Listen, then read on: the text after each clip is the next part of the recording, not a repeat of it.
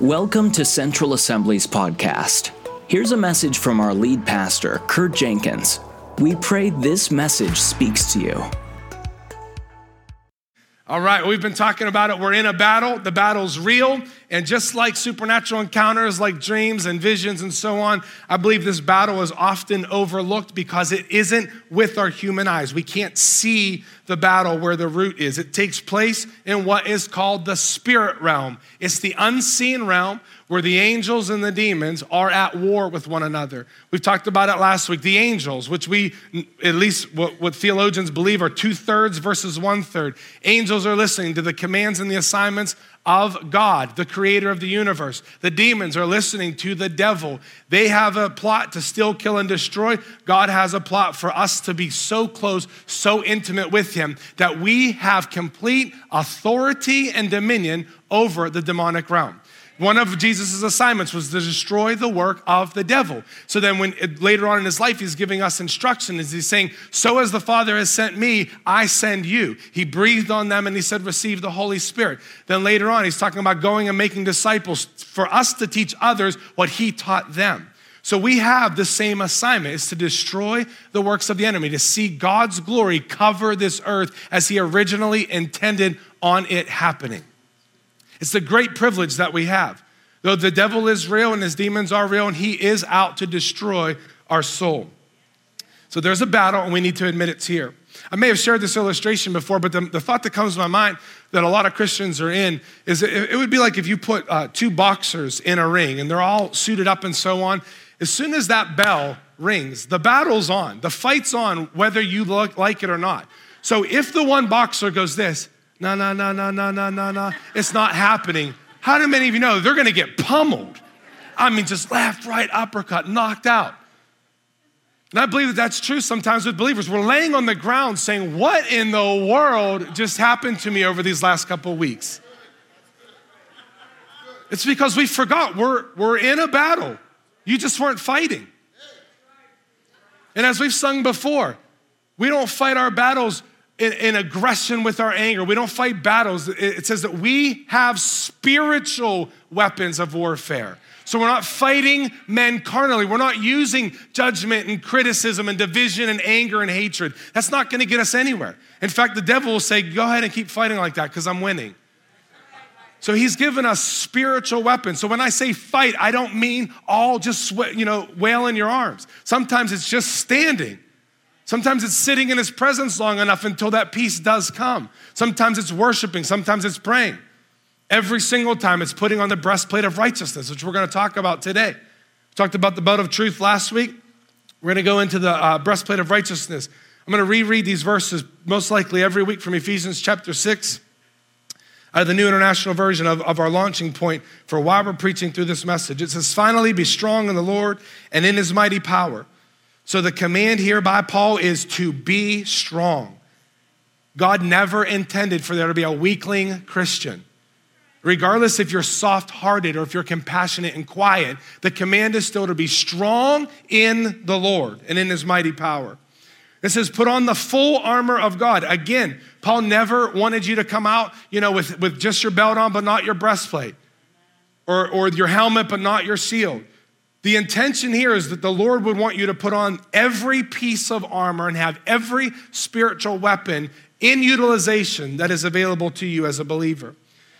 So it says, so that you can take your stand against the devil's schemes. For our struggle is not against flesh and blood, but against rulers, against authorities, against the powers of this dark world, and against spiritual forces of evil in the heavenly realms. So if you're thinking about where is my battlefield, you have to look at who is your enemy.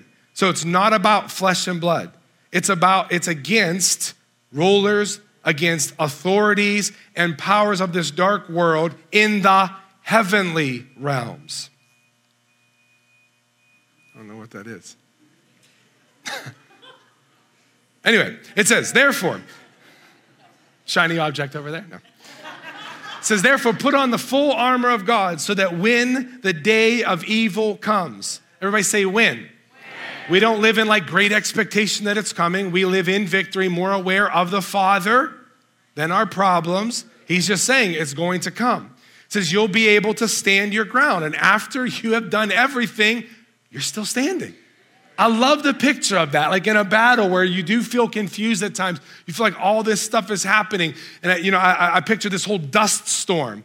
And it's like, okay, you know, there's a fight, there's a battle happening in the spirit realm, and all this dust is going on. And as the dust begins to settle and settle and settle, believers are still standing there as confident as possible. Amen? So it says to stand firm with the belt of truth buckled around your waist, with the breastplate of righteousness in place with your feet fitted with the readiness that comes from the gospel of peace. Then it says, in addition to all this, take up your shield of faith, which you can extinguish all the flaming arrows of the evil one. Take the helmet of salvation and the sword of the Spirit, which is the word of God. Don't stop at verse 17. Verse 18 says, and pray in the Spirit on all occasions with all kinds of prayers and requests. Remember, it's that spoken word that builds your faith. It's a spoken word that will actually move the hand of God in faith. It says, with this in mind, be alert be alert, be alert, and always keep on praying for all of the Lord's people. So, like I said last week, the belt of truth. This week, we're going to look at a breastplate. Paul's using the image of a Roman soldier throughout all of this because they could, they could see that with their physical eyes. They can get a, a glimpse of what this soldier would have looked like in that time. So, when he is saying these things, they're easily able to make the connection to what it means from the physical to the spiritual. So in Rome, in these times, in ancient times, I should say, the breastplate was made of these strips of metal or strips of iron that would uh, overlap one another, and then they were strapped onto the soldier with leather. So once it's strapped on, it's sturdy, it's tight, it's in place. But because of those uh, the, the strips of iron, they're able to move and they're flexible. So what happens is when you're being protected by the Lord, it's able to be strong yet flexible. You're able to go through all of life's circumstances, and the Lord can protect you through all those things. Now, the implication here is the breastplate is covering pretty much the entire front top half of a soldier's body. So it's going to be very hard to be harmed by an enemy. So they would know wait a minute, if I have this breastplate on, my natural heart and my organs, most of my organs are going to be covered from an attack of the enemy, whether that's a sword, an arrow, whatever it is. So now they're starting to make, I, I believe that they can make this correlation that we can make and say, okay, there's a way that we can protect not just our physical heart, but our spiritual heart. In fact, you'll see in scripture where it's talking about love the Lord your God with all of your heart. They'll talk about guarding your heart. Though the theologians can argue a little bit over whether they're talking about the soul or the spirit man. And sometimes it is different. What I want you to realize is when you're hearing that word heart, it's the true you, it's who you are, it's your makeup.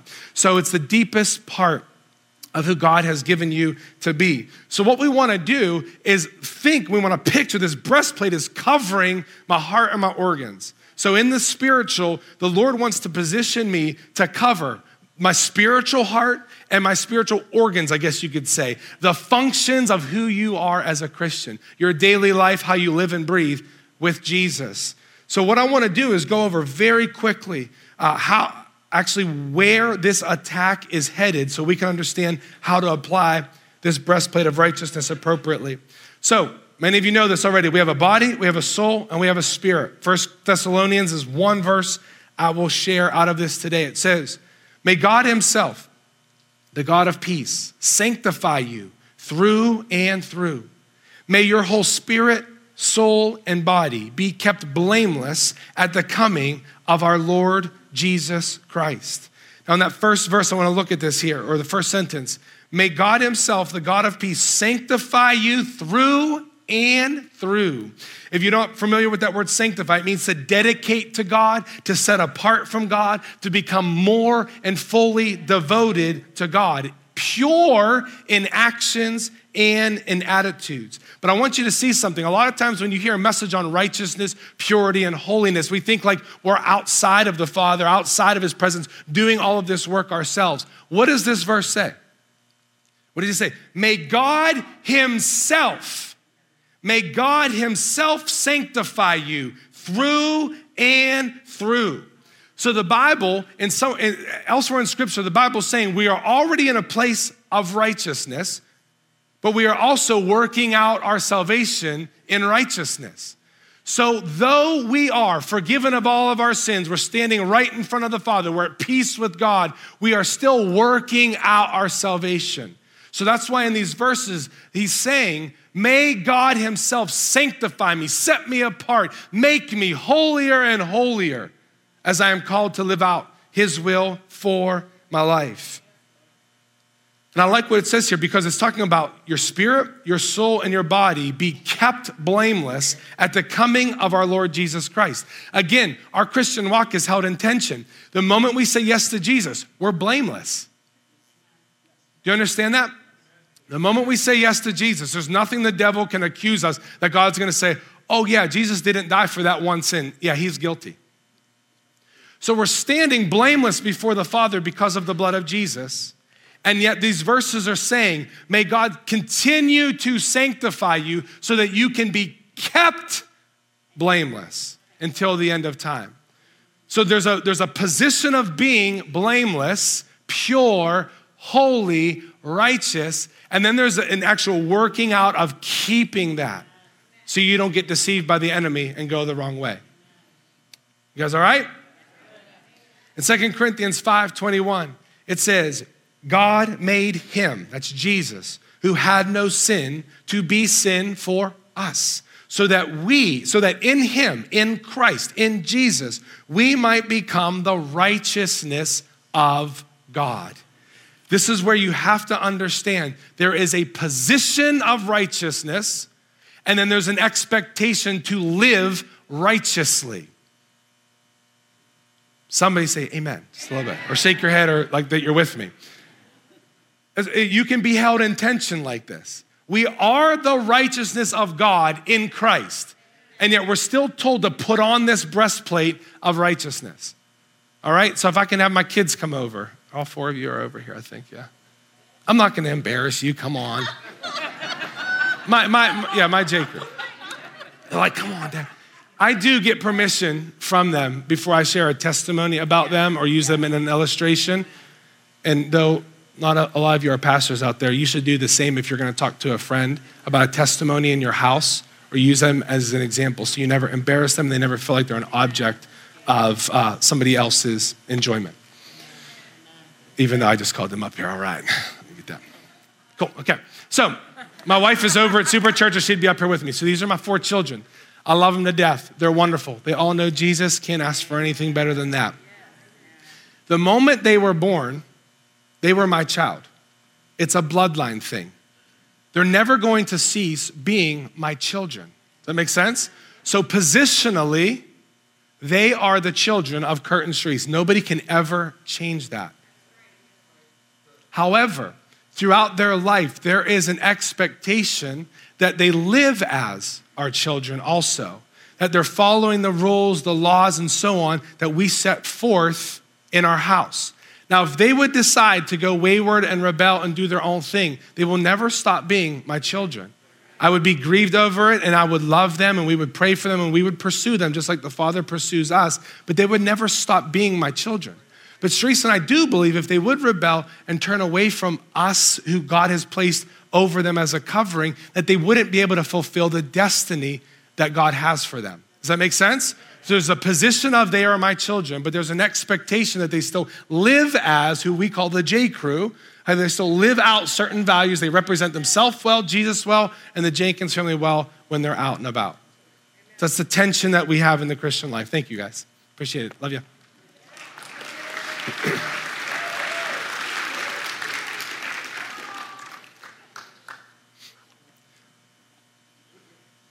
So there, there's, there's a position and there's a walking out that we need to be able to merge. So we're not just being legalistic, we're not just trying to follow a whole bunch of rules. We actually know out of my righteousness that you've given me, Father, I want to live righteously.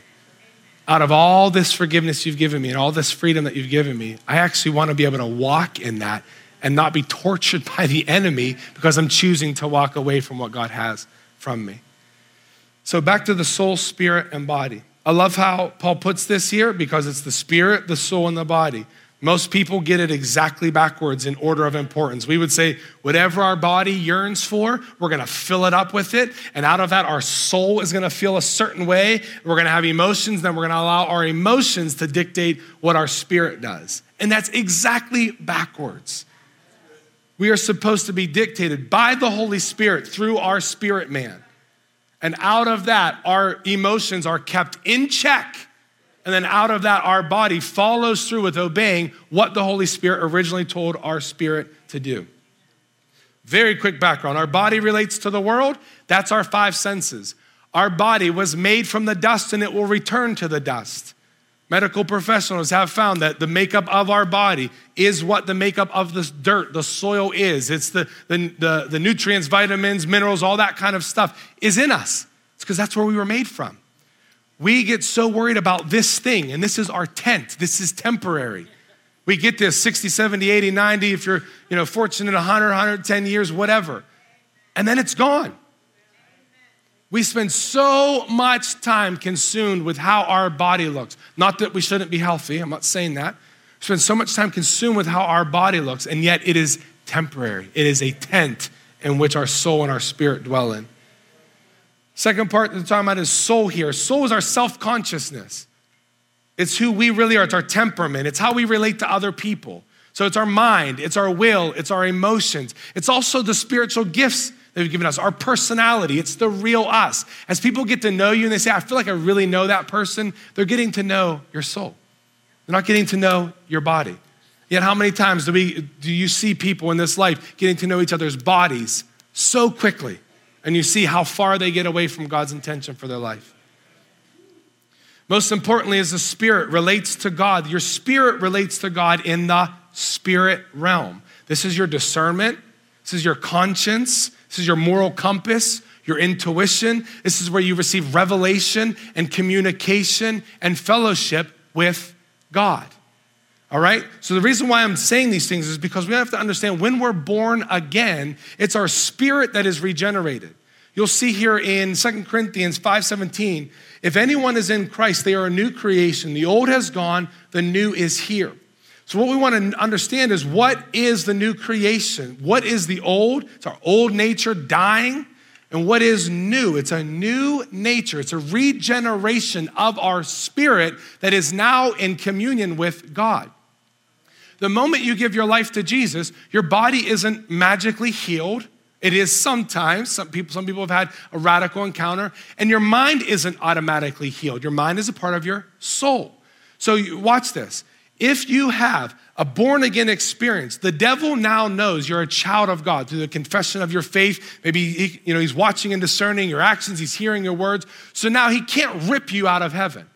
All right? So, what he can do is attack your soul over and over and over again, at times your body as well. But if we don't have the breastplate of righteousness on, it would be like being in a battle where you get an arrow in one of your organs and something else in your spleen, something else in your stomach until you're too weak and then you just get stabbed right in your heart. That's what happens to believers when they don't have the breastplate of righteousness on. All right? So, one decision that we make for Jesus is all about our destination. That's heaven, the new Jerusalem one day. The other decision, the breastplate of righteousness, is about our destiny.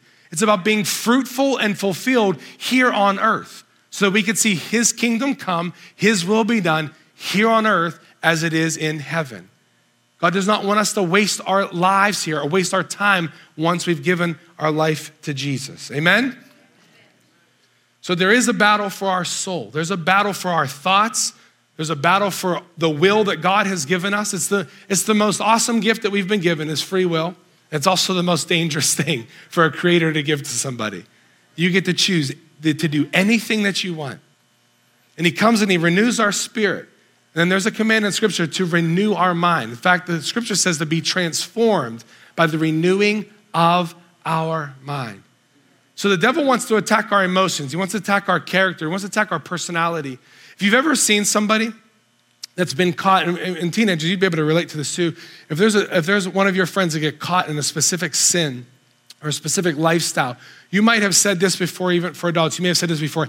I don't even know who they are anymore. Right? Like they're the same person, but they are caught in one little sin and it's drugged them away all to the point where they don't act like who they are anymore. They don't talk like who they are. That's because their soul has been perverted. Their soul's being abused over and over again because they don't have the breastplate of righteousness covering their heart. There's a great picture that I just read a few days ago. I wasn't planning on preaching it, but I want you to turn to Deuteronomy chapter 7.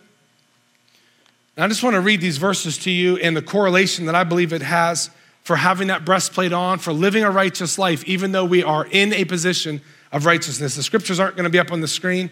I'm reading out of a little bit older of a translation of the NIV.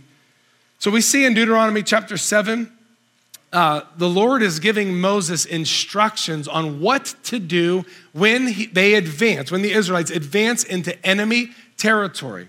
So if you, you, you have to make the correlation, enemy, the physical enemy in the Old Testament can be compared to a spiritual enemy in the New Testament. So when you see God like destroying enemy nations in the Old Testament, he's not trying to get you to do that in the New Testament. It's a spiritual battle and a spiritual enemy that he wants you to destroy. But I want you to see what he's, he's telling them to do here. So, verse 7, I'm going to read uh, six verses here intermittently.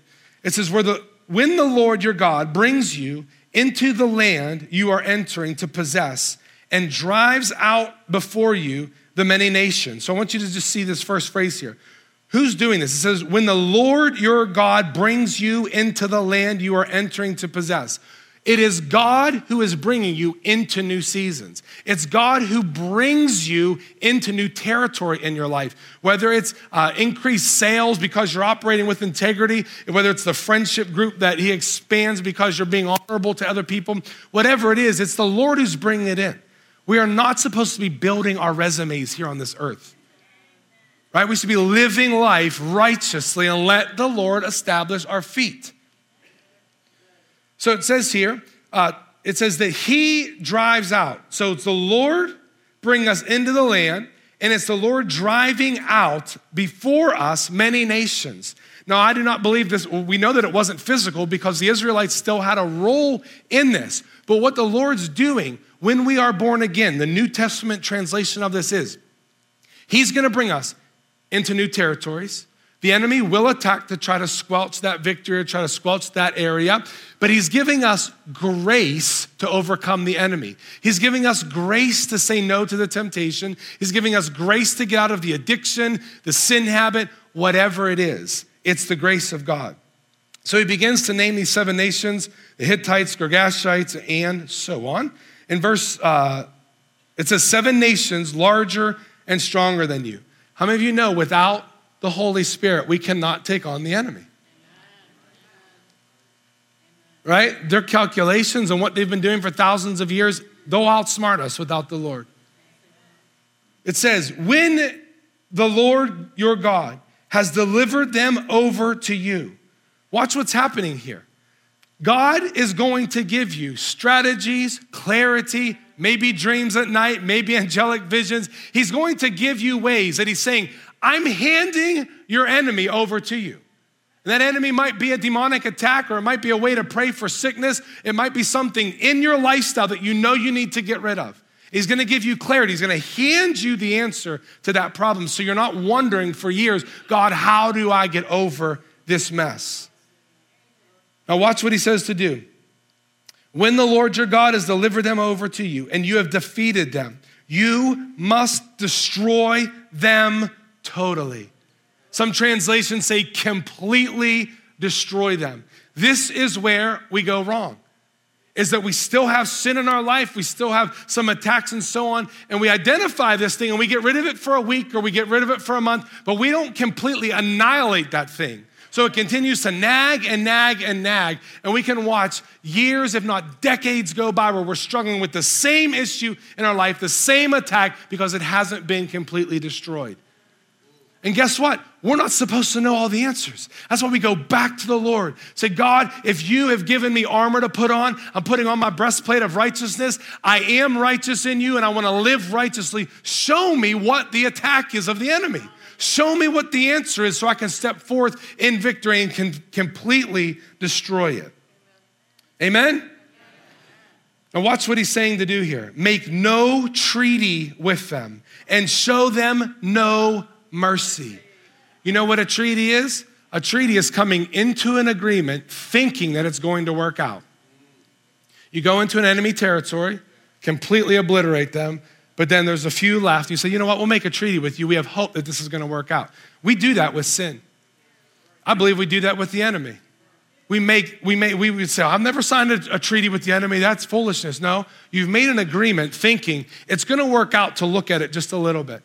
It's going to work out to listen to just a little bit of music with profanity in it. It's going to work out to take just a few shots of liquor. It's to work out to look at a girl in, in you know, a little bit of clothes because it's not totally naked. So it's not considered porn. This is what I believe. We're making treaties with the enemy. We're making, we're coming into an agreement with his war strategy, thinking it's to work out, and it's not to work out. God told them to take, have show no mercy whatsoever. So when I say there's an enemy out there who hates you, I'm not doing it for fear, I'm doing it for reality. He wants to destroy your soul. And playing with a little bit of sin isn't going to work. It's a treaty with the enemy. In fact, if you go to James chapter 1, with me, this is what happens. James chapter 1, verse 13. It says, When tempted, no one should say, God is tempting me. So we have to quit blaming God when we're walking in these seasons. He's there to help us. He's there to help you. Even if you feel like you're in a wilderness season and he's not speaking, that probably means he's already taught you what you need to know. He's stepped back, not to be far away from you. He's just stepped back his voice a little bit and he's saying, Go ahead and do it, my son. Go ahead and do it, my daughter. You have everything that you need. We wonder where he is. No, he's taught you everything you need for that season, but he's never left you. We got to stop blaming him. It says, For God cannot be tempted by evil, nor does he tempt anyone. But each one is tempted when, by his own evil desire, he is dragged away and enticed. Now, watch what happens here. Then, after the desire has conceived, it gives birth to sin. So, we, we receive temptation, whether it's by acts of our own flesh, like our own desire.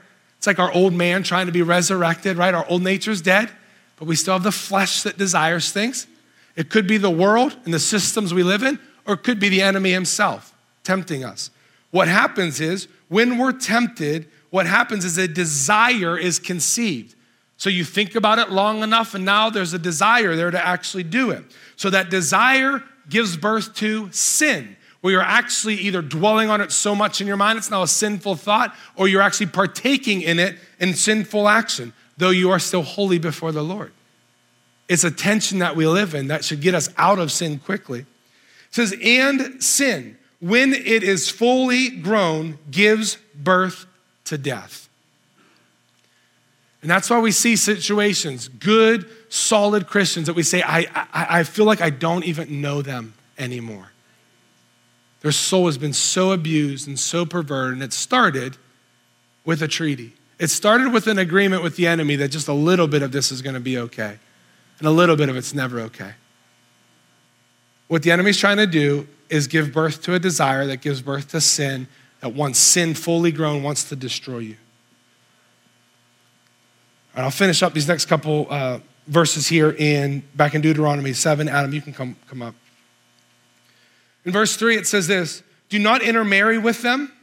So this is this is practical instruction when the Israelites go into their promised land, the spirit filled life, that they are to not intermarry, right? Completely destroy your enemy. Those would be the men at the age of war that could fight. The women are still left behind, the children are back there. They're saying, do not intermarry with them. Also says, Do not give your daughters to their sons or take their daughters for your sons, for they will turn your sons away from following me to serve other gods, and the Lord's anger will burn against you and will quickly destroy you. What this is a warning of is being unequally yoked. And I think the, the, the, the implications are far greater than just marriage. It's friends. Listen, when some of you decide to put the, the, the, breastplate of righteousness on and start living the, the righteousness out that you already are in the Father, some of your friends are not going to be cool with that. High schoolers, middle schoolers, listen to that. Some of your friends won't like that. You know why? Because it makes them uncomfortable. their own sinful patterns and lifestyles, their own selfishness, all the stuff they're caught up in is exposed whenever you're no longer partnering with them. You're starting to walk in righteousness, like, I don't like how this makes me feel. They'll say, You're judging me, you're this. No, no, no, no, I'm not. I'm walking the way that God has for me.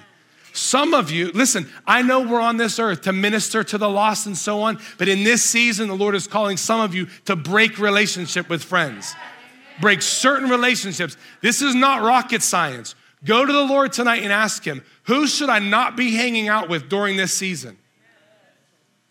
It's the people that when you're with them, you end up at a bar. High schoolers, maybe when you're with them, you end up watching stuff you shouldn't be watching. Whatever it is. I'm not just nailing a few different sins. I'm, I'm, not even trying to focus on that. I'm saying you ask the Lord as I apply, as you strap on the leather straps of this breastplate of righteousness. Who should I not hang out with in this season? Wait until you're strong in the Lord, then they'll send them back to minister to that person. No need for missionary dating, by the way, either, youth. Missionary dating is, a, is an approach that you you date somebody who's far from the Lord because you think they're really, really pretty. I'll win them to the Lord. Now, it does happen. Actually, there's testimonies in this church that that is true, but I wouldn't make it a, an active practice. I've already told my daughter I'm going to ask people certain questions, right? I told, I, I told my kids I'm going to ask them the three questions that we ask before water baptism. Have you sinned and fallen short of glory? Have you turned away from God? You know, all that stuff. I didn't get permission to say that, but it's good questions.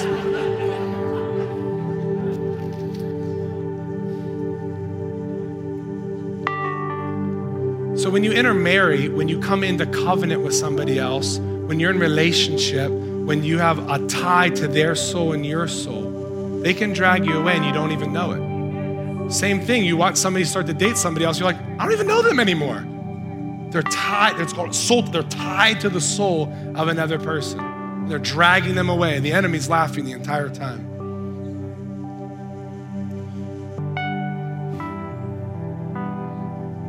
Verse 5. This is what you are to do to them. This is what this is what they were supposed to do to their enemy.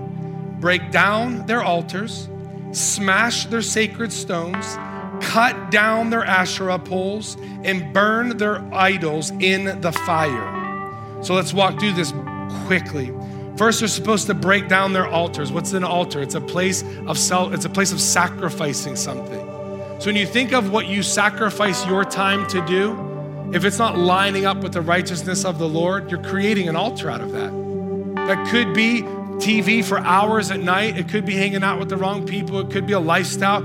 It could, it could be coveting something that your neighbor has. Right? It could just be in your heart you sacrifice so much of your time and your thoughts because you really want that house, you really want that boat, you really want that girl, you really want whatever. We got to get real with ourselves. Strap that strap that breastplate on. Let the Lord reveal those things and get you set free from them. So we're supposed to break down these altars. We're supposed to smash sacred stones. These sacred stones were like memorials. So they told of the old days. Unfortunately, these people were following false gods. So when they look at these sacred stones, they remember what their false gods used to do for them. And I honestly think there are believers that still have their sacred stones set up from their pre Christian days. In fact, the Lord revealed something to me the other, uh, actually, when I was praying about this. I feel like one of the things that the devil tries to do is on Facebook or on social media, he'll try to connect you with ex girlfriends or boyfriends from high school and what it does, when you see their posts, you see their face, it sets up that stone in your heart. And you're thinking about how it used to be the good old days before you were married, before you had kids. It's a lie from the pit of hell. So if you say, oh, those, these were the good old, I mean, I just wish I was back in college when you can think about the things you were doing in college. Maybe that maybe you don't want to go back there. So it's he, he's telling us to smash our sacred stones and let the Lord build new memorials for us. Cut down their Asherah poles. These were poles that were built into the image of the goddess Asherah. She was known to be the goddess of love and of war. So, what does the enemy do to this?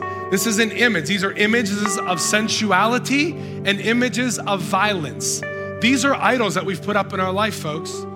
Think about how much TV, Adam spoke about last week, how many movies, television shows, and music is all about one of two things sensuality, perverting what God created for intimacy between a man and a woman, a husband and wife, and violence. It's just a game. No, they're blowing each other's heads off. That's not just a game. These are images coming into your eyes, into your soul. It's like saying you have this breastplate on, let's just cut an entire part out and remove it, the, the section from your heart. You let all these things in. And they're saying this cut down those poles, get rid of the images of sensuality and violence in your life. He says, burn their idols in the fire meaning they'll be melted and completely destroyed. An idol in your life is simply anything that takes your attention away from the Father, anything that takes your affection and attention away from focusing on what the Lord does. I'm gonna watch the Steelers later. I might not be thinking about worship at that moment, but the Steelers aren't taking me away from. Like, see, some of you take it so far, like, so you expected me to think about God 24 7 right? Well, even in that, you can have good conversations, wholesome conversations. You could turn the commercials off when they're inappropriate. You could do things that will honor God even while you're relaxing. And you can ask, Lord, are there any idols in my life? And if they are, put them under the fire of God and let Him purify and refine you. I want you to stand at this time. I just want to read this, this verse over your lives. The Lord says this through Moses to the people. This is why He wants the enemies completely destroyed in your life. He says this.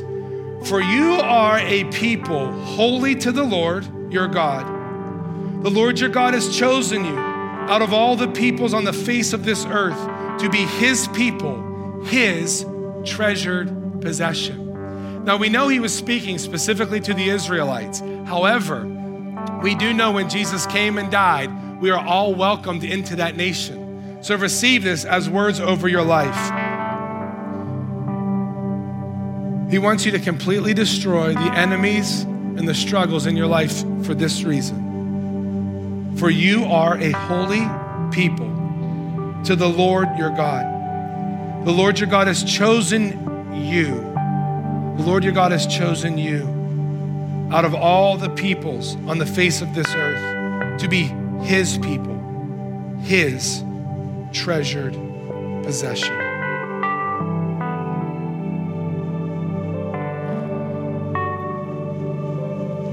What I want to do quickly, quickly, quickly, I want, I want our youth, if you can just come up here. I'm not, I'm not to have you do it. If you, our youth come up here, please, please, please. And our young adults, if you can come up here. I just want you guys to face out. You can close your eyes, whatever. I want us just to spend like three minutes praying over these people. The statistics are astounding of what happens when people leave high school and they go to college and they go away. How quickly, how quickly these people who think they're strong in the Lord fall away. And I honestly believe it's because the breastplate's not on. They don't, they don't have their heart and their soul protected, and the young adults to be able to stay strong in this. All right, so we're a church family. This is what I want to do. I want to pray out loud as the Lord leads you, okay? I'm going to pray without my mic on or with my mic on for a little bit. I'll take it off. So I just want to spend two, three minutes just praying over them. If you feel led, uh, if you're a member, we'll at least put it that way. If you're a member of the church and you feel led to come up, lay your hands on them, come on up, lay your hands on them, let's pray. Come on, pray out loud with me. Father, we just thank you so much. You've made it clear you want us to have authority over the enemy and you want us to be secure in our walk with you. So, Father, right now in Jesus' mighty name, come on, you guys come up and lay your hands on them. Don't be shy. In Jesus' name, we just pray, Father, for righteousness, righteousness, righteousness. Father, from the youngest child that's here to the oldest young adult, God, we just pray, pray for that righteousness in Jesus' mighty name. God, I pray that you would teach them, train them, God, how to put on this breastplate of righteousness. God, that they would be able to completely destroy with no evidence that the enemy was ever even here. They'd be able to completely destroy any attack and any evidence that the enemy was on the offense in their lives. God, we just rebuke right now. We rebuke an addiction to pornography. We rebuke an addiction to, to evil games, God, with the blood and the guts and the gore. And Father, we declare righteousness, righteousness, righteousness in Jesus' mighty name. We declare the righteousness of God over each and every young person here today. Father, I pray that you'd give them boldness to even talk to their parents. Give them boldness to talk to you. Give them boldness to talk to somebody they trust, God, that can encourage them and lift them up, Heavenly Father. We thank you, God, that you have destiny over each one of their lives, that you have promises over each one of their lives, and we curse the work of the enemy over their lives in Jesus' name. We curse the work of the enemy over their lives in Jesus' mighty name. And we ask Holy Spirit to come. Holy Spirit, come and have your way. Holy Spirit, come and have your way. In fact, Father, I pray that you would take that taste out of their soul take that, that liking for the images, for the movies, even addiction to social media, God. Take that taste out of their soul that they no longer desire that everything can be happening in their life in balance and in good order. Father, you will lead them and guide them, God. You'll take those desires out of their life even right now in Jesus' name, that you would raise up a generation of warriors for Jesus Christ that not one of these youth would fall away from the Lord, not one day of their life.